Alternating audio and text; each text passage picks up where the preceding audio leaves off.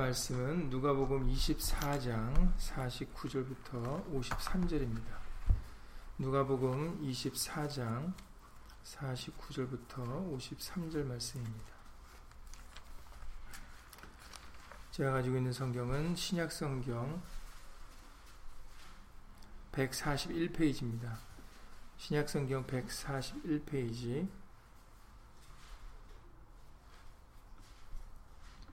누가복음 24장 49절부터 53절입니다. 누가복음 24장 49절부터 53절입니다. 함께 예수를 읽겠습니다. 볼지어다 내가 내 아버지의 약속하신 것을 너에게 보내리니 너희는 위로부터 능력을 입히울 때까지 이 성에 유하라 하시니라. 예수께서 저희를 데리고 베다니 앞까지 나가사 손을 들어 저희에게 축복하시더니 축복하실 때 저희를 떠나 하늘로 올리우시니 저희가 그에게 경배하고 큰 기쁨으로 예루살렘에 돌아가 늘 성전에 있어 하나님을 찬송하니라. 아멘. 말씀이 앞서서 잠시 먼저 예수 이름으로 기도드리시겠습니다. 오늘 예수님의 날을 맞이하여서 오늘도 예수의 말씀을 함께 나누고자 예수 이름으로 모였습니다. 예수님께서 이 시간 함께하여 주셔서 우리로 하여금 예수의 말씀을 깨닫게 하여 주시고 예수님에 대하여 알려주실 때 우리들 그 말씀을 믿음으로 화합하는 모든 자가 될 수 있도록 예수 이름으로 도와주시옵시고 그 말씀이 우리 마음에 자리 잡고 생각을 주장하게 하셔서 우리로 하여금 예수의 말씀을 청종하며 믿음으로 따라가는 예수님의 백성들이 다 될 수 있도록 예수 이름으로 도와주시옵소서. 함께한 우리들뿐만 아니라 함께하지 못한 믿음의 식구들과 그리고 인터넷을 통해서 간절한 마음으로 말씀을 사모하는 모든 심령들 위에도 동일한 예수님의 말씀의 깨달음과 은혜로서 예수 이름으로 함께하여 주시옵소서. 주 예수 그리스도 이름으로 감사하며 기도드렸사옵나이다. 아멘.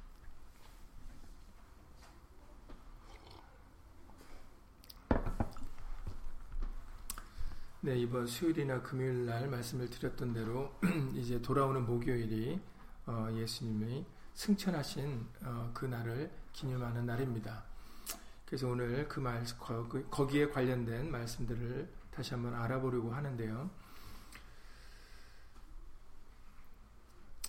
예수님께서 승천하신 것 또한 우리에게 굉장히 중요한 사건입니다. 부활하신 것도 중요한 사건이고, 그리고 승천하신 것도 중요한 사건인데, 예수님께서 승천하신 것이 우리에게 중요한 사건일 수밖에 없는 것은 바로 예수님이 승천하신 또한 우리의 유익을 위해서 그렇게 하신 것이라고 말씀을 해주셨기 때문입니다.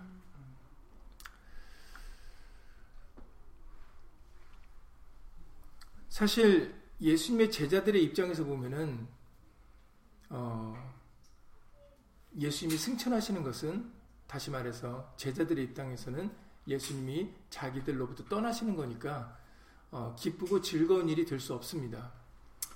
왜냐면은 예수님의 제자들의 입장에서는 항상 예수님하고 함께 있고 싶어, 싶어 하는 마음이 있었으니까.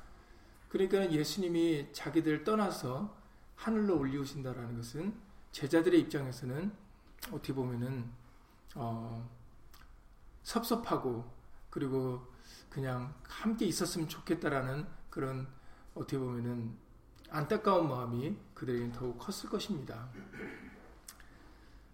그런데 오늘 본문에서 읽으셨던 것처럼 52절에서 하늘로 올리우시니 저희가 그에게 경배하고 큰 기쁨으로 예루살렘에 돌아가 늘 성전에 있어 하나님을 찬송하니라 라고 그렇게 기록되어 있습니다. 예수님하고 작별을 했는데 어떻게 제자들은 큰 기쁨으로 예루살렘에 들어가 그 예수님께서 자신들에게 얘기한 대로 늘 성전에 있을 수 있었을까? 이제 어떻게 보면은 제자들에게 예수님을 믿는 예수님의 말씀을 믿는 믿음이 자리 잡고 있음을 우리에게 알려주고 계십니다. 항상 믿음과 행함은 일치하게 되어 있습니다. 믿는데 행하지 못한다라는 것은 그 말이 안 되는 거예요. 믿지 못하니까 행하지 못하는 겁니다. 근데 우리는 착각하고 있는 거죠. 믿는데 어려워서 행하지 못한다라고 우리는 잘못 알고 있는 겁니다. 믿으면 할 수 있습니다. 이것이 예수님께서 말씀하신 진리이기 때문이죠. 마가복음 9장 23절에서 말씀하시기를 마가복음 9장 23절에 예수께서 이르시되 이제 귀신 들린 아이의 어, 아비에게 말씀하시는 것이죠. 예수께서 이르시되 할 수 있거든이 무슨 말이냐? 믿는 자에게는 능치 못할 일이 없느니라 라고 말씀하셨어요.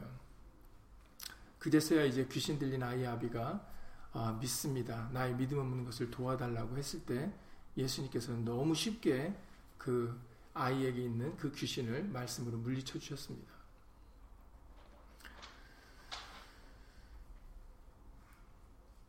믿으면은 행할 수가 있습니다. 제자들이 예수님과의 작별을 하고 그리고 큰 기쁨으로 예루살렘에 돌아와 예수님께서 오늘 지금 49절에서 말씀하셨던 것처럼 위로부터 능력을 입히울 때까지 이 성에 유하라는 그 말씀을 그들이 지킬 수 있었던 것은 성을 떠나지 않고 기다렸던 것은 믿음이 있었기 때문입니다. 믿음이 없으면 그렇게 행할 수 없는 것이죠.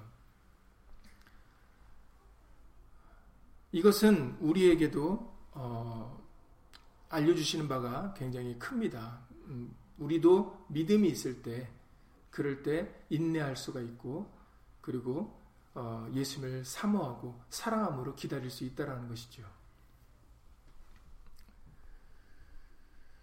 이들이 이와 같은 믿음을 가질 수 있었던 것은 예수님께서 여러 차례 반복적으로 제자들에게 어, 앞으로 되어질 일, 어, 그리고 그들에게 어, 떤 자가 되어야 되는지를 어, 말씀으로 알려주셨기 때문입니다. 요한복음 16장 6절 에 7절의 말씀을 통해서 도리어 내가 이 말을 함으로 요한복음 16장 6절 에 7절에서는 당시의 제자들은 지금 이 누가복음의 말씀에 읽었던 것과는 다른 모습을 보이고 있음을 알려 주십니다. 요한복음 16장 6절 7절에 보시면은 내가 이 말을 함으로 다시 말해서 예수님께서 십자가에 달려 죽으시고 그리고 이제 부활하시고 이제 승천하실 것을 이런 쭉 말씀을 해주셨던 그런 내용들을 함으로 너희 마음에 근심이 가득하였도다. 그렇죠. 조금 전에도 말씀드렸던 대로 제자들은 예수님과 함께 있고 싶어하는 마음이 크지 않겠습니까?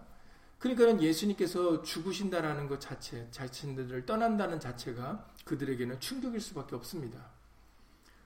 왜냐하면 그들은 예수님만 믿고 자신의 생업도 버리고 모든 걸 버리고 예수님을 쫓았거든요. 그러니까 어떻게 보면 그들에게는 예수님이 전부입니다.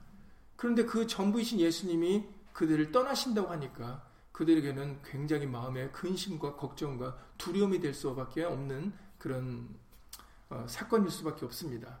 그랬을 때 예수님께서는 그러한 제자들에게 너희 마음에 근심이 가득하였도다. 그러하나 내가 너희에게 실상을 말하노니 그래서 언젠가도 말씀드렸죠. 예, 실상입니다.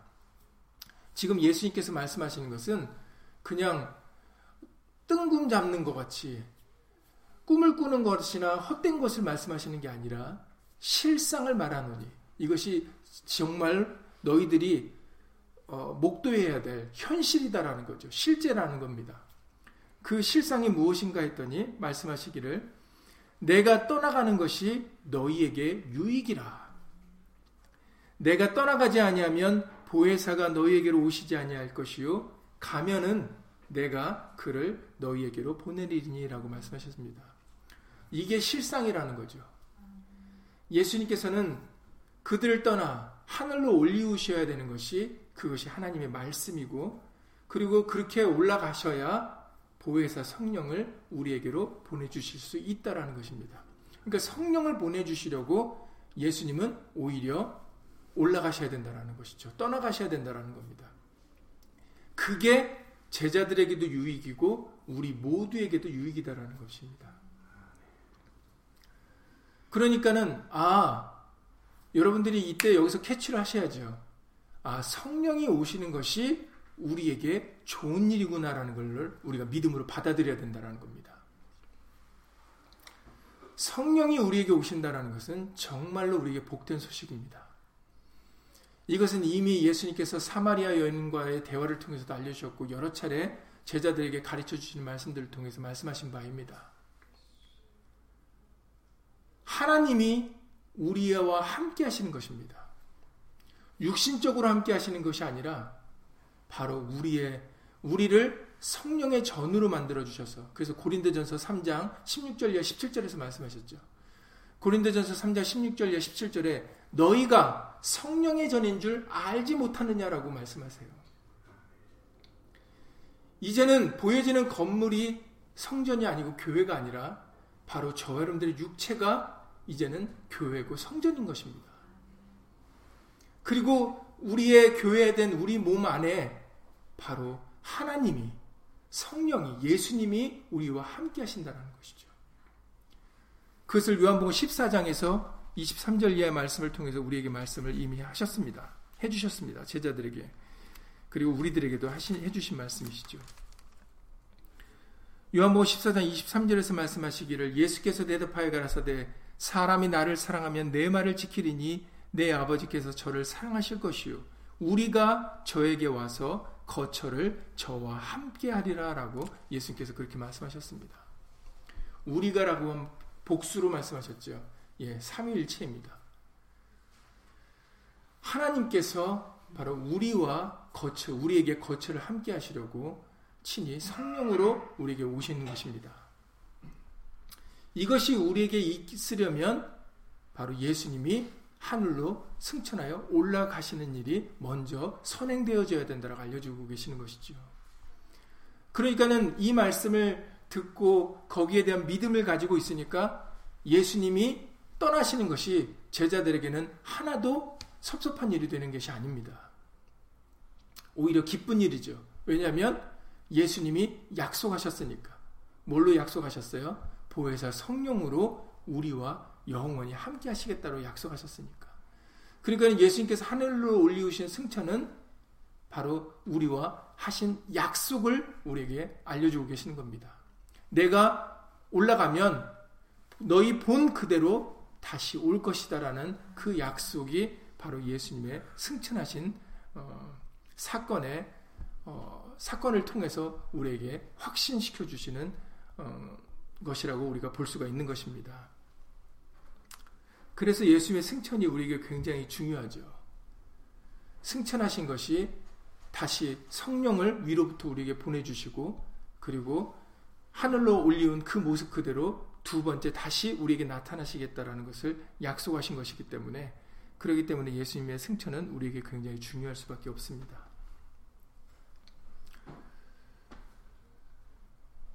히브리서 4장 14절에서 그래서 이렇게 말씀하십니다. 히브리서 4장 14절 말씀을 통하여서 그러므로 우리에게 큰 대제사장이 있으니 우리에게는 예수님이 계시니 승천하신 자 곧 하나님의 아들 예수시라. 이제는 예수님이 우리와 늘 함께 하시는 대제사장이라고 말씀을 하십니다. 그래서 여러분들 우리가 얼마 전에 히브리서 말씀을 통해서 다시 한번 우리에게 알려주신 바가 사람으로서의 제사장과 그리고 예수님으로 예수님이 제사장이 되신 것이 어떤 차이가 있는지에 대해서 우리에게 이미 알려주셨습니다. 사람으로서의 대제사장들이 제사장들이 뭐 성경 기록된 아론으로부터 시작해서 이제 쭉 많이 있지 않아 있지 있어 왔지 않습니까?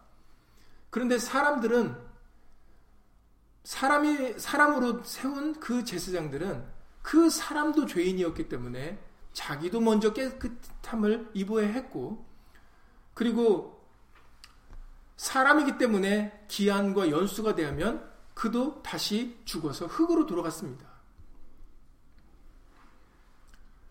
사람으로서의 제사장은 완전하지 않기 때문에 율법이 세운 제사장은 완전하지 않기 때문에 그렇기 때문에 우리에게는 완전한 새로운 제사장이 필요하게 되었고 그 새로운 제사장을 통해서 그 완전하신 온전하신 제사장을 통해서 우리가 완전한 구원을 이룰 수 있게 되었다라고 히브리서에서는 우리에게 알려주십니다.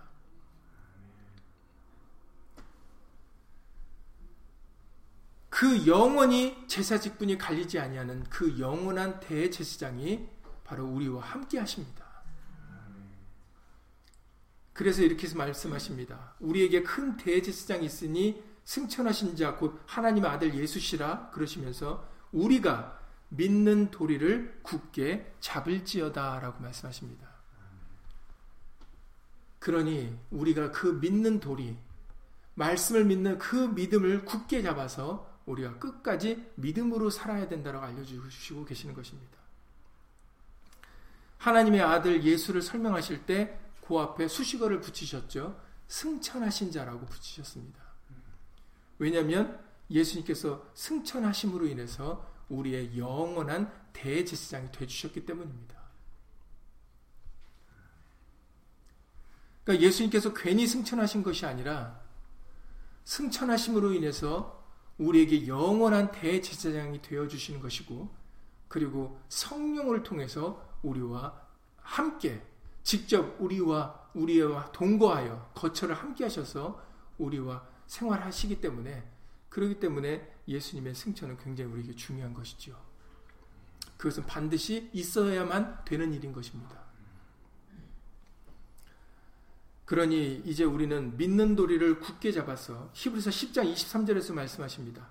히브리서 10장 23절에 약속하시는 이는 미쁘시니 이렇게 약속하시는 이는 미쁘신 분이기 때문에 우리가 믿는 도리의 소망을 움직이지 말고 굳게 잡아야 된다라고 그렇게 히브리서 10장 23절에서도 말씀하십니다.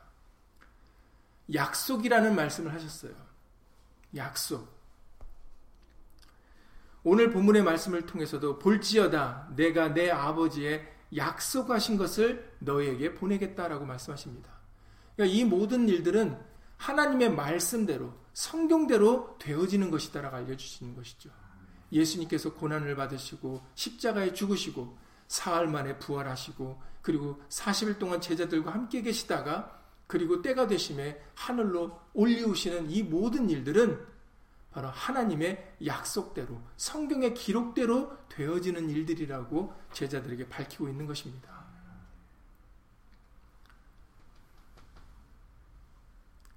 약속하시는 믿으시니 우리가 믿는 도리의 소망을 움직이지 말고 굳게 잡아야 된다.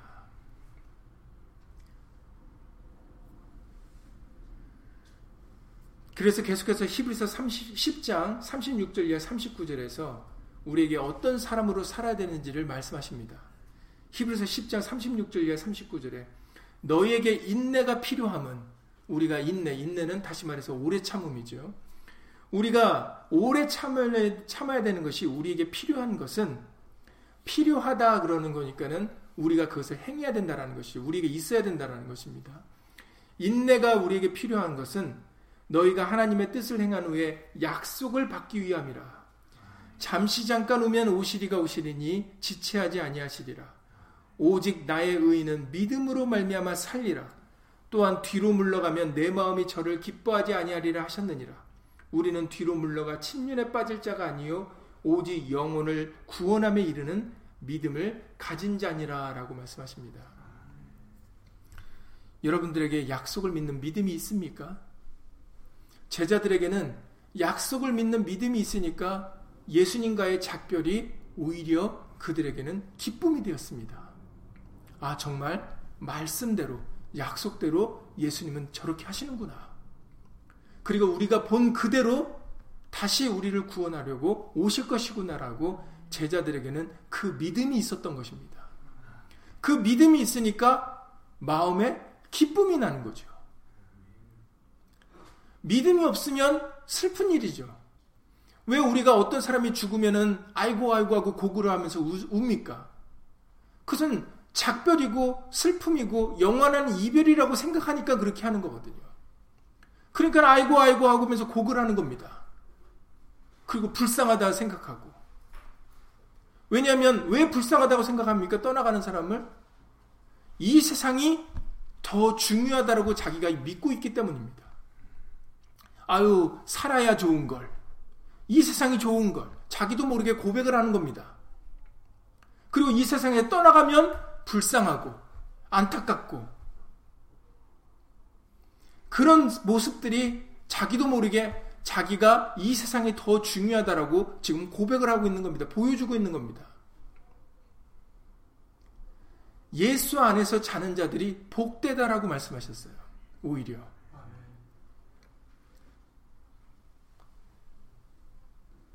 그리고 예수 안에서 먼저 자는 자, 자는 자들이 먼저 일어날 것이다라고도 말씀하셨습니다. 대살로니가전서 4장 말씀이죠. 예수님께서는 대살로니가전서 4장의 16절 이하 오늘 목, 그 묵도를 드릴 때도 말씀을 드렸던 바대로 대살로니가전서 4장 16절 이하 말씀에 주께서 호령과 천사장의 소리와 하나님의 나팔로 친히 하늘로 쫓아 강림하시리니 그리스도 안에서 죽은 자들이 먼저 일어나고 그 후에 우리 살아남은 자도 저희와 함께 구름 속으로 끌어올려 공중에서 주를 영접하게 하시리니 그리하여 우리가 항상 주와 함께 있으리라 라고 말씀하셨어요. 그러므로 이 여러 말로 서로 위로하라 라고 말씀하십니다. 이 말씀이 우리에게 위로가 된다라는 거죠. 위로가 된다는 건 뭡니까? 위로를 여러분들 위로를 받아봐서 알지 않습니까? 여러분들 살면서 누구인가에게 위로도 해주고 위로를 받아보지도 않습니까? 그 위로라는 말을 한번 여러분들 생각해 보세요. 위로라는 것은 그에게 안심을 시켜주는 거거든요. 걱정하지 말아라. 두려워하지 말아라. 잘 될 거야. 지금보다 더 나아질 거야. 앞으로 좋아질 거야. 이런 게 위로의 말 아닙니까? 예수님께서 우리에게 위로의 말씀, 소망과 기쁨의 말씀을 주신 것이 이 세상이 전부가 아니다라는 겁니다. 오히려 이 세상은 썩어져 없어질 것이라고 말씀하셨고 소망이 아니라고 말씀하십니다. 우리가 마음을 두고 살아야 될 곳이 아니다라는 것이죠. 그래서 우리를 뭐라고 표현하셨어요? 나그네와 행인이라고 말씀하십니다. 나그네와 행인이라고 말씀하신 이유가 무엇이겠습니까? 우리에게는 돌아갈 본향이 있다라는 것이죠. 히브리서 11장 말씀입니다.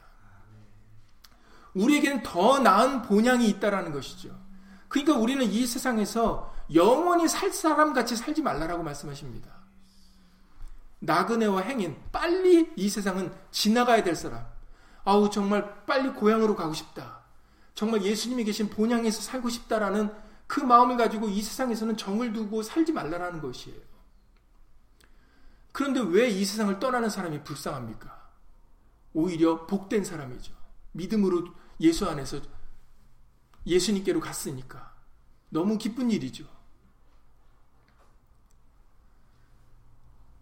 그러니 작별하는 그 순간이 슬프고 섭섭하고 불쌍하고 안타까운 게 아니라 제자들에게는 기쁨이 될 수 있었던 것은 그들에게는 약속을 믿는 믿음이 있었기 때문입니다. 예수님께서는 성령으로 우리와 함께 하실 것이고, 그리고 다시 두 번째 오셔서 우리를 영원히 구원해 주실 것이다라는 그 믿음이 그들에게 있으니까 작별의 시간이 눈물바다가 아닌 것이죠. 기쁘고 즐겁고 그리고 앞으로 곧 예수의 말씀을 이루실 것이 설레이고 기다려지고 그래서 인내할 수 있게 되어지는 것입니다. 베드로서 3장 12절 이하 13절에서 11절 이하에서 마지막 날에 너희가 어떤 사람으로 살아야 되는 것이 마땅하뇨라고 우리에게 베드로서 3장 쭉 10절 이하 12절에서 말씀하십니다.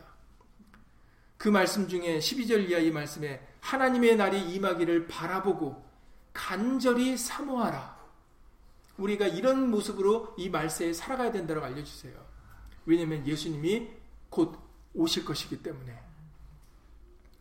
그날에 하늘이 불에, 불에 타서 풀어지고 체질이 뜨거운 불에 녹아지려니와 하나님께서의 심판이 이루어질 것입니다. 그렇지만 우리는 그의 약속대로 의에 거하는 바. 이 부분이 중요하죠. 그렇지만 우리는 다른 사람은 어떻게 될지 모르겠어요. 그러나 우리는 그의 약속대로 의에 거하는 바, 의에 거한다는 것은 믿음에 거하는 바라는 겁니다. 약속을 믿는 믿음에 우리는 거하고 있기 때문에 그렇기 때문에 새 하늘과 새 땅을 바라보도다라고 말씀해 주시고 계시는 거죠. 우리는 지금 이 땅에 소망을 두고 사는 사람들이 아닙니다. 그래서 보이는 소망이 소망이 아니니라고 로마서 8장에서 말씀하시는 것이죠. 23절 24절입니다. 보이는 소망이 소망이 아니니 보는 것을 누가 바라리요? 만일 보지 못하는 것을 바라면 참음으로 기다릴지니라. 우리는 지금 보이는 것을 소망하고 보이는 것을 믿는 게 아닙니다. 히브리서 11장 오늘 교동문에서도 읽은 게대로 믿음은 보는 것을 믿는 게 아니에요. 보이지 않는 것을 믿는 게 믿음입니다. 보이지 않는 것을 소망하는 게 소망이고. 그러니까 여러분들이 믿음이 있다, 믿음을 가졌다라는 얘기는 본 것을 믿음을 가진 믿는 게 아니라 예수님의 약속을 말씀을 믿는 것이 믿음을 가진 자들입니다. 우리는 뒤로 물러가 침륜에 빠질 자가 아니요. 믿음이 없어 흔들리고 요동해서 낙심하며, 낙심하며 살아갈 자들이 아니라 우리는 믿음을 가지고 소망과 기쁨을 가지고 사랑을 가지고 살아가야 될, 살아가야 될 사람이라는 겁니다. 그러니까 너희가 말세 어떤 사람이 되어야 마땅하뇨? 라고 베드로서 3장 10 절 이하 11절에서 말씀하셨던 것처럼 하나님의 날이 임하기를 바라보고 간절히 사모하라. 우리는 그의 약속대로 의에 거하는 바 새 하늘과 새 땅을 바라보도다. 우리는 이러한 모습으로 살아가야 된다는 것입니다. 우리에게는 약속이 있으니까. 우리에게는 예수의 말씀이 있으니까. 그러니까 제자들이 처음에는 예수의 말씀을 듣고 마음에 근심하고 걱정했지만 그러나 예수님께서 말씀으로 나를 믿으라. 내 말을 믿으라라고 예수의 말씀을 전해 주시니까 그 말씀이 그들에게 위로가 되었던 것입니다. 소망이 되었고 믿음으로 자리 잡으니까 그러니까 예수님과의 작별의 순간이 오히려 기쁨이 될 수 있었다라는 것이죠. 그러니까 그리고 그 말씀대로 늘 성전에 머무를 수가 있는 것입니다. 성전을 떠나지 않는 거죠. 그들에게 성전을 떠나라 그러면 어떻게 어떤 반응이 오겠습니까? 아니 내가 왜 성전을 떠납니까? 예수님께서 성전에 있으라 했고 위로부터 성령이 임할 때까지 있으라고 했습니다. 여러분들이 주목해 봐야 될 부분은 예수님이 언제 성령을 보내 주시겠다고 말씀하지 않았다라는 부분이에요.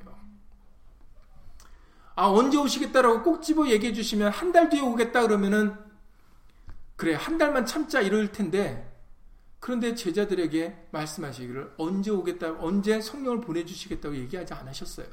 그냥 그들은 마냥 기다려야 되는 거거든요.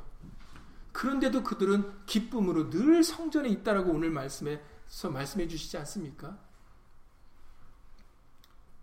무엇 때문이겠습니까? 바로 믿음 때문이에요. 언젠지는 모르겠지만 그러나 예수님이 보내주시겠다고 하니까 보내주실 것이다라는 거죠. 그러니까 인내는 오래 참음은 믿음이 없으면 할 수 없는 일입니다.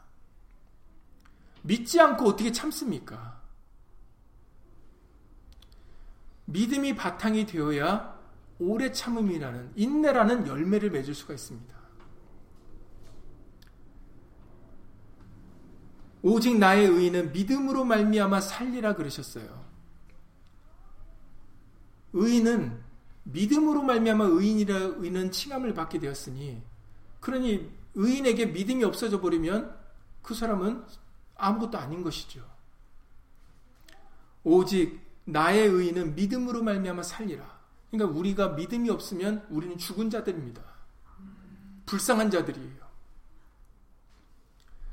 우리가 이 세상을 살면서 불쌍한 자가 되지 않는 이유는 우리에게는 예수님을 믿는 믿음이 있기 때문입니다. 그래서 요한복음 14장의 1절 이하 말씀을 통해서 우리에게 여러 차례 알려주신 말씀입니다. 요한복음 14장 1절 이하 3절에 너희는 마음에 근심하지 말라. 하나님을 믿으니 또 나를 믿으라. 우리 마음속에 근심을 물리칠 수 있는 유일한 방법은 나를 믿으라. 예수님을 믿는 믿음입니다. 내 아버지 집에 거할 것이 많도다. 그렇지 않으면 너에게 일렀으리라. 내가 너희를 위하여 처소를 예비하러 가노니 이제 예수님이 떠나시는 이유에 대해서 설명을 해주세요. 예수님이 떠나시는 이유도 바로 우리를 위하여 그렇게 하신다라는 거죠. 아까 요한복 16장 말씀대로 내가 가는 것이 너희에게 유익이라 라고 말씀하시지 않으셨습니까? 내가 가는 이유는 너희를 위하여 처소를 예비하러 가노니 가서 너희를 위하여 처소를 예비하면 내가 다시 와서 너희를 내게로 영접하여 나 있는 곳에 너희도 있게 하리라 라고 말씀하셨어요. 나 있는 곳에 너희도 있게 하리라. 여기가 아닙니다. 예수님이 계신 곳에 우리를 끌어올려. 그래서 이 자리에 그런데 성령은 진리의 성령이라고 하신 것이 맞는 것이 이 자리에는 최후의 만찬 때에 말씀하신 것이니까 이제 가룟 유다도 예수님 팔려고 나가고 지금 열한 제자에게만 하신 말씀입니다. 여기는 사도 바울이 없었거든요. 사도 바울은 후에 부활하셔서 예수님이 택하신 제자입니다. 이 자리에 없었는데 마치 이 자리에 있었던 것이냐 똑같이 들려주시는 말씀이 바로 대사로니전서 4장 말씀이죠. 예수님께서는 열한 제자들에게 내가 가면 너희를 위하여 처소를 예비할 것이고 처소를 예비하면 내가 다시 와서 너희를 내게로 영접하여 나 있는 곳에 너희도 있게 하리라라고 열한 제자에게 말씀하셨는데 그것을 훗날에 사도 바울이 대사로니서 4장에서 그대로 얘기하시죠. 그 후에 우리 살아남은 자도 저희와 함께 구름 속으로 끌어올려 공중에서 주를 영접하게 하시리니 그리하여 우리가 항, 우리가 항상 주와 함께 있으리라. 이것이 사도 바울이 데살로니가 교회에 보낸 편지의 내용입니다. 어떻게 알았을까요? 바로 진리의 성령이 그와 함께 역사하기 때문에 말씀을 알려주신 것입니다. 이것을 이미 예수님께서는 요한복음 14장에 서 말씀하셨어요. 진리의 성령이 오시면 그가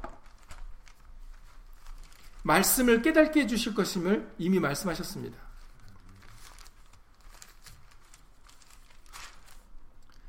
먼저는 요한복음 14장 26절에서 말씀하시기를 요한복음 14장 26절에 보혜사 곧 아버지께서 내 이름으로 보내실 성령 그가 너희에게 모든 것을 가르치시고 내가 너에게 말한 모든 것을 생각나게 하시리라라고 성령이 어떤 분이신지를 제자들에게 설명을 하실 때 말씀하셨습니다. 마찬가지로 요한복음 16장 13절 이하 15절 말씀을 통해서 요한복음 16장 13절 이하 15절에 그러나 진리의 성령이 오시면 그러니까 성령은 진리의 성령이라고 수식어를 붙여 주시죠. 진리는 하나님의 말씀입니다.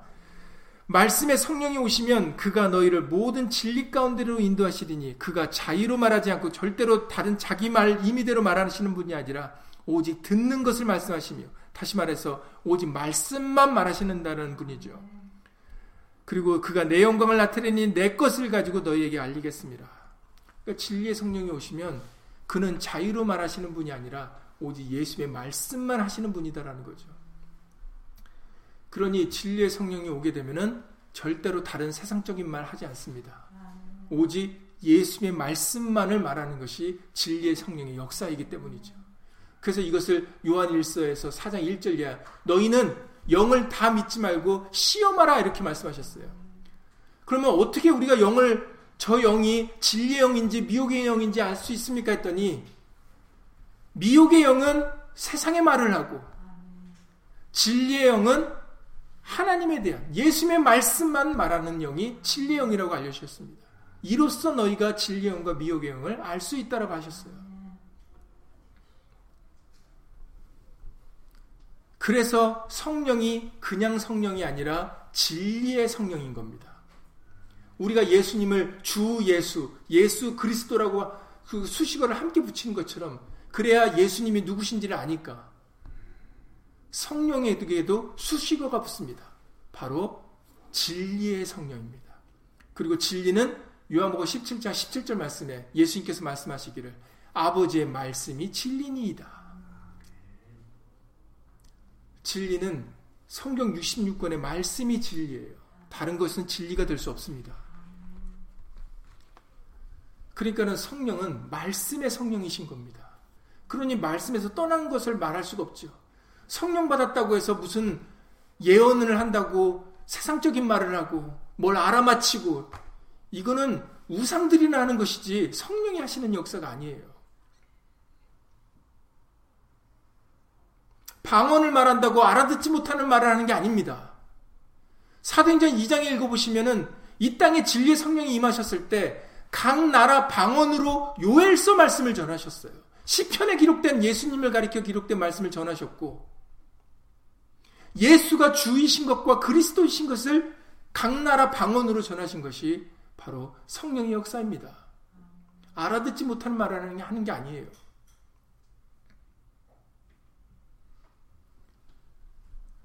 그런데 성령의 역사를 마치 우상의 역사와 같이 짬뽕을 해서 혼돈을 해서 미혹을 해서 성령이 오시면 뭔가 막 알아맞혀야 되는 건 줄 알고 뭔가 이상한 말을 해야 되는 줄 알고 그렇게 착각을 하는 것입니다.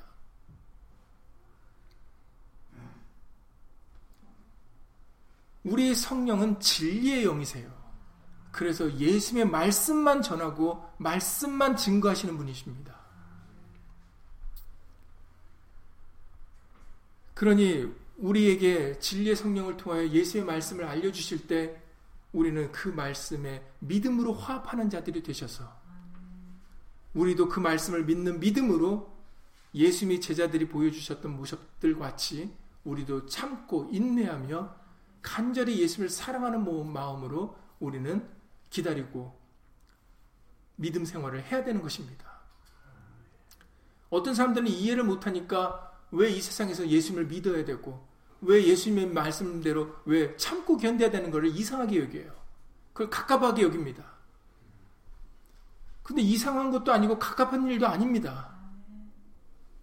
왜냐하면 모든 것은 진리대로 되기 때문에 예수님이 곧 다시 우리에게 오셔서 우리를 예수님께서 예비해 주신 그 천국에서 눈물도 없고 아픈 것이나 애통하는 것이나 곡하는 것이 없는 사망이 없는 그 천국에서 우리로 하여금 영원히 살게 하실 것입니다. 우리는 그 소망을 가지고 예수의 말씀을 믿는 믿음으로 이 성에 유하며 살아가는 거예요. 이 성에 유하라는 것은 교회 안이 아닙니다. 건물 안이 아니에요. 말씀 아니죠. 예수 안을 가리켜 말하는 것입니다. 우리가 예수의 말씀을 떠나지 아니하고 할 수만 있으면은 말씀대로 살려고 애쓰고 힘쓰려고 하는 이유가 바로 그래야 우리에게 복이 있기 때문에 그래야 우리에게 유익이 있다라고 예수님이 말씀하셨으니까 그렇게 하는 겁니다. 그게 우리가 잘 되는 길이고 그가 우리가 영원히 살 수 있는 길이니까 영원히 죽지 않는 길이니까 그래 그 말씀이 우리에게 소망이 되고 기쁨이 되니까 그렇게 살려고 하는 겁니다. 이것은 억지나 강요로 살 수 있는 게 아니에요. 신앙생활은 끄집어다가 앉혀놔서 될 수 있는 게 아닙니다. 여러분들 각자 스스로가 예수의 말씀을 믿는 믿음이 있을 때, 그럴 때 자원하는 심령으로 할 수가 있는 것이지, 억지나 강요를 할 수 있는 게 아닙니다. 믿음은 어디서부터 온다고요? 복음을 보는 것에서 오는 게 아닙니다. 도마가 복음이 들렸다가 예수님한테 책망을 들었죠. 네가 본고로 나를 믿느냐? 보지 않고 믿는 자가 복되도다 하시니라 라고 말씀하셨어요. 요한복음 20장의 말씀입니다. 믿음은 보고 믿는 게 아니에요. 믿음은 어디서부터 온다고요? 로마서 10장 17절 말씀에 그리스도의 말씀으로부터 온다고 알려주셨어요. 이 말씀, 예수님은 나를 믿으라 그러셨어요. 예수님이 누구시라고요? 사진 속에 있는 예수님이 아닙니다. 우리가 착각하시면 안 돼요. 꿈속에서 지팡이 들고 나타나시는 예수님이 아니세요. 예수님은 꿈속에 나타나실 이유도 없어요. 이미 우리에게 주어졌기 때문에. 여러분들 앞에 있는 이 말씀이 예수님이십니다. 그러니 말씀 놔두고 다른 데서 볼 이유가 없는 겁니다. 아, 이미 말씀으로 나타나셨는데 어디 가서 또 예수님을 찾습니까? 사람의 모습을 통해서 예수님을 보기를 원하십니까? 왜 그렇게 하십니까? 말씀이 있는데. 뭐하러 꿈속에서 나타나서 알려달라고 합니까? 말씀이 있는데. 왜 어느 장소에 누가 역사한다, 예수님이 역사한다 그러면 왜 그 장소로 갑니까? 바로 말씀이 여러분 앞에 있는데. 그럼 뭐하러 진리의 성령이 오십니까? 성령이 오신 유익이 무엇이겠어요? 영이라고 말씀하시지 않습니까? 여러분들 사마리아 여인과의 예수님과의 대화를 기억하세요. 사마리아 여인은 이방 여인이기 때문에 감히 유대인들하고 섞이지 못하니까 예루살렘에 와서 예배를 못 드려요. 그러니까는 사마리아인들은 자기들이 조상 때부터 있었던 그 사마리아 산에서 예배를 드릴 수밖에 없는데 그 여인이 궁금했던 것이 아니 당신네 유대인들은 하나님의 전이 하나님의 임재하시는 곳이 예루살렘이라고 그러는데 그럼 우리는 예루살렘에 가서 못 드리고 그럼 우리는 어디 가서 예배를 드려야 됩니까? 사마리아 여인이 예수님에게 물었을 때 요한복음 4장에서 예수님이 뭐라고 말씀하십니까? 이 산에서도 말고 예루살렘에서도 말고 하나님은 영이시니 예비하는 자가 신령과 진정으로 예배를 드리면 아버지가 찾아오시니라고 말씀하셨어요. 그게 영입니다. 그게 육과 영의 차이점이에요. 육은 육신으로 계신 곳에 있어야만 함께 할 수 있지만 영은 다르다는 거죠. 영은 어디서든지 함께 하실 수가 있는, 있는 겁니다. 근데 진리의 성령이 오셨는데 왜 우리가 아직도 무슨 기도원을 가야 되고 아니면 어느 교회를 가야 되고 그렇게 이런 일들이 왜 우리에게 있어야 되겠습니까? 예수님이 오시는데 우리가 예수님의 거처입니다. 그러니까 우리가 예수님의 말씀을 믿는 믿음이 우리에게 있으면 예수 오신 진리의 성령으로 우리와 함께 하시는 것입니다. 그래서 우리가 말에나 일에나 다 주 예수 이름으로 살려고 하는 것이죠. 그래야 예수님으로 성령님으로 늘 우리가 동행할 수 있으니까. 인도함을 받을 수가 있으니까.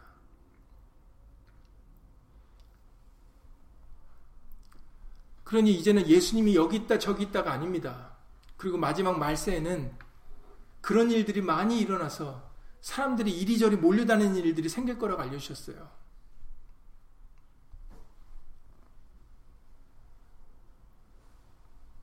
우리에게는 그렇게 하지 말라 그러셨습니다.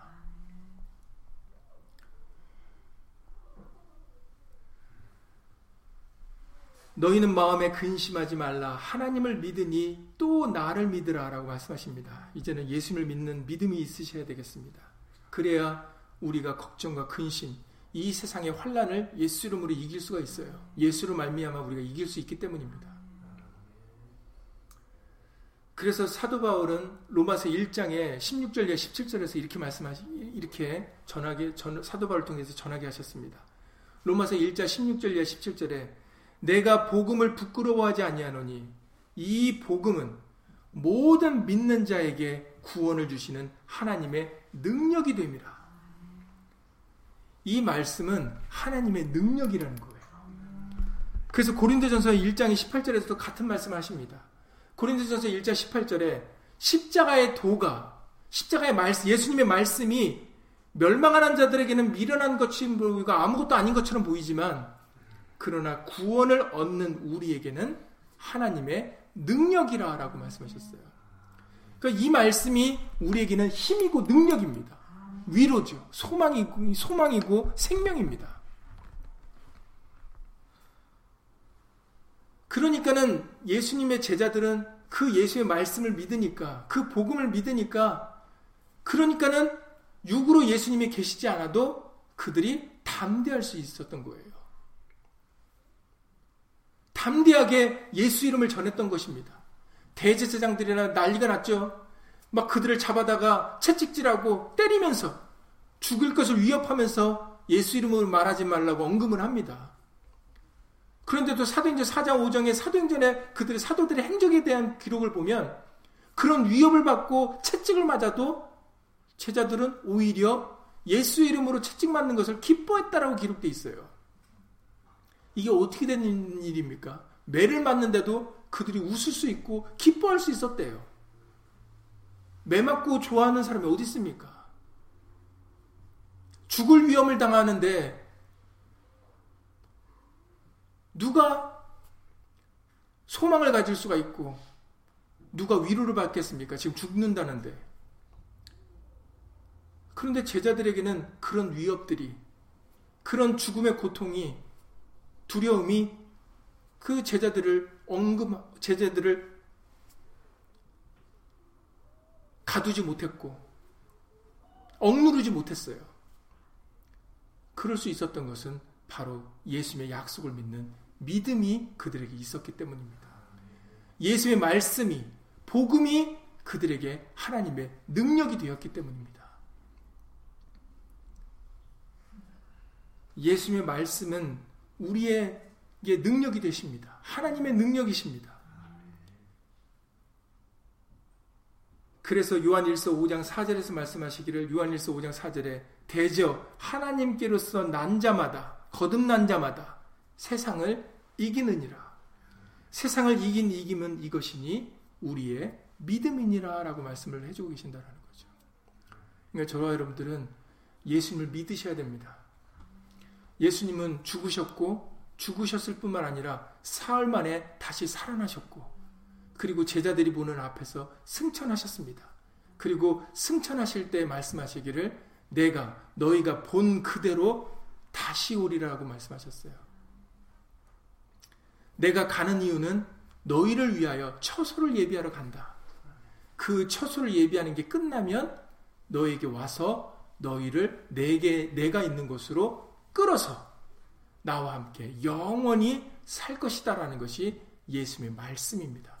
그런 여러분들 이 세상에 우리는 영원히 살 자들이 아니니까 이 세상에서 못 누린다고 한탄하실 이유가 없고 여러분들이 이 세상에서 못 입는다고 못 먹는다고 불평하실 이유가 없는 겁니다. 광야 이스라엘 백성들은 광야에서 고기 먹고 싶다고 불평했어요. 대적들 많다고 이 불평했습니다.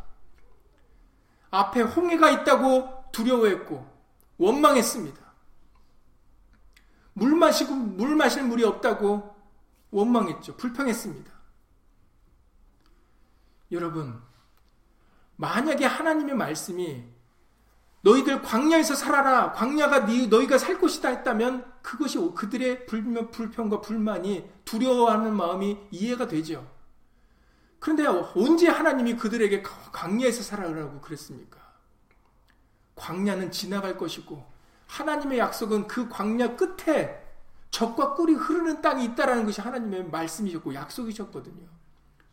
그러니까 그들은 광야에 있는 동안에 참고 견뎌했어야 되는 겁니다.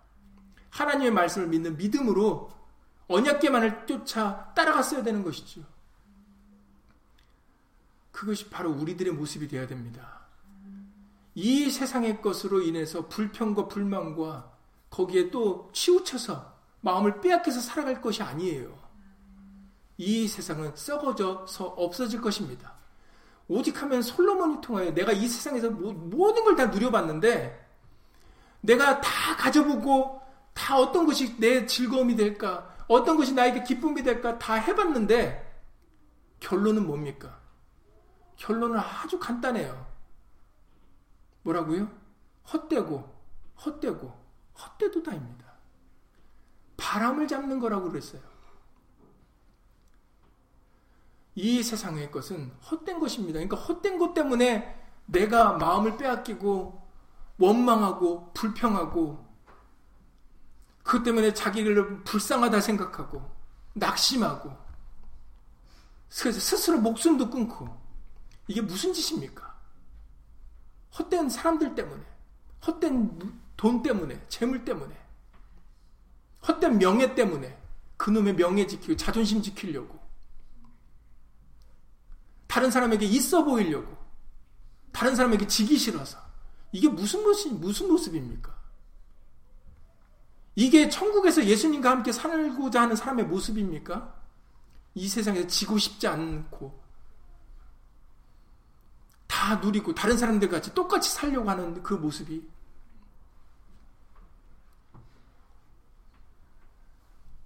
예수님께서는 오른팔을 때리거든 왼팔도 때려 돌리라고 그러고 겉옷을 속옷을 가지려는 자에게 겉옷도 내어 주라 그러고 오리를 동행하자는 자에게 심리까지 동행해 주라는 이 말씀을 들려주시는 이유가 무엇이겠습니까? 이런 여유가 어디서 나옵니까? 나를 한 대 때리면 가서 더 때려줘야지 내 마음이 더 편한데 속 시원한데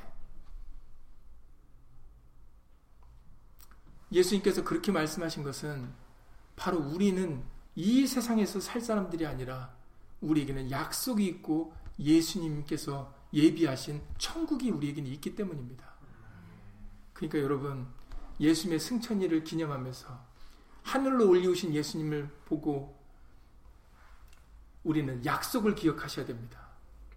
그리고 예수님께서 다시 오실 것이고 그리고 예수님께서 우리를 구원하여 영원한 생명을 허락해 주실 것이다라는 것에 우리는 소망을 두고 이제는 이 세상에서 믿음을 가지고 믿음의 여유를 가지고 그렇게 살아갈 수 있기를 예수님으로 간절히 기도를 드립니다. 이 세상은 우리가 살아야 될 것이 아니에요. 전부가 아닙니다. 그러니까 이 세상의 것에 연연하지 마시고 오직 예수님의 말씀을 믿는 믿음으로 살아가기를 예수 이름의 영광을 돌리고자 살아가기를 애쓰고 힘써서 예수님 오시는 그날에 칭찬과 영광과 존귀에 참여할 수 있는 그런 저 여러분들이 다 되실 수 있기를 예수님으로 간절히 기도를 드립니다. 예수님으로 기도드리고 주기도를 마치겠습니다.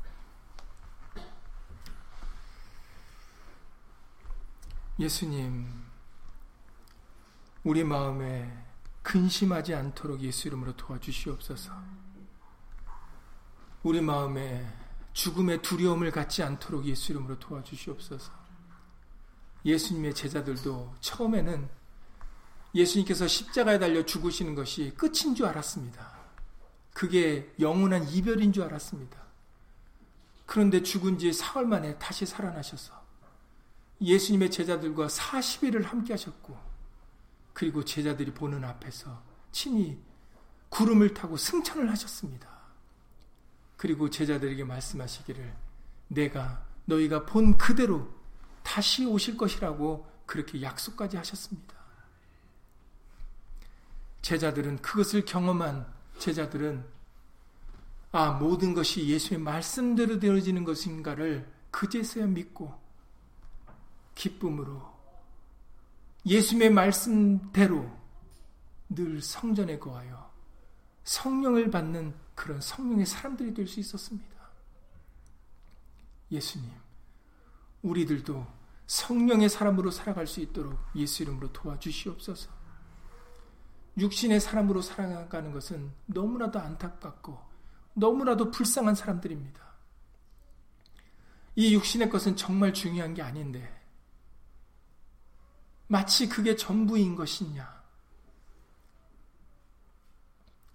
돈으로 생명을 맞바꾸고 명예와 자존심 때문에 남을 짓밟고 욕심 때문에 내가 가지려는 것 때문에 다른 사람을 이간질하고 해코질하며 상해를 입히는 이런 참으로 안타까운 모습들이 이 세상이 전부이고 이 세상이 중요하니까 사람들은 그렇게 살아가고 있습니다. 그러나 우리에게는 예수의 말씀으로 오히려 이 세상은 지나가는 것이며 안개와 같으며 바람을 잡는 것과 같아서 이 세상의 것은 결코 우리의 것이 될 수 없다라고 말씀을 해주셨습니다.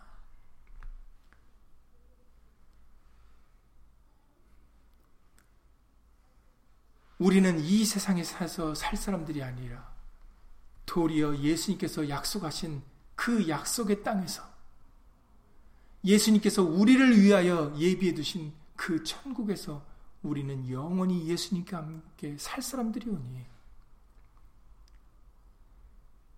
이제 우리는 약속의 자녀라 하셨사오니 약속 없는 사람들처럼 살지 아니하고 약속을 가지고 사는 사람들처럼 믿음으로 살게 예수 이름으로 도와주시옵소서. 오직 의인은 믿음으로 말미암아 살리라 그러셨습니다. 그러니 예수의 말씀을 믿는 믿음으로 우리를 살게 하셔서 헛된 거에 분유하지 아니하고 욕심으로 살아가지 아니하고 오직 예수님의 오실 날을 간절히 사모하며 예수님을 사랑하며 말에나 일에나 다 예수 이름의 영광을 위하여 살아가는 신령들 될 수 있도록 예수 이름으로 도와주시옵소서. 예수님께서는 지체치 않고 오실 것입니다. 예수님이 오시는 그날에 우리가 부끄러운 모습이 되지 않도록 그날이 기쁨의 날이 될 수 있도록 칭찬과 영광과 존귀를 받는 날이 될 수 있도록 예수님 믿음으로 살아가는 예수님의 믿음의 친 백성들이 다 될 수 있도록 예수 이름으로 도와 주시옵소서. 주 예수 그리스도 이름으로 감사하며 기도드렸사옵나이다. 아멘. 하늘에 계신 우리 아버지요 이름이 거룩히 여김을 받으시오며 나라 임하옵시며 뜻이 하늘에서 이룬 것 같이 땅에서도 이루어지이다. 오늘날 우리에게 일용할 양식을 주옵시고 우리가 우리에게 죄진 자를 사여 준 것 같이 우리 죄를 사여 주옵시고 우리를 시험에 들게 하지 마옵시고 다만 악에서 구하옵소서. 나라와 권세와 영광이 아버지께 영원히 싸움나이다. 아멘.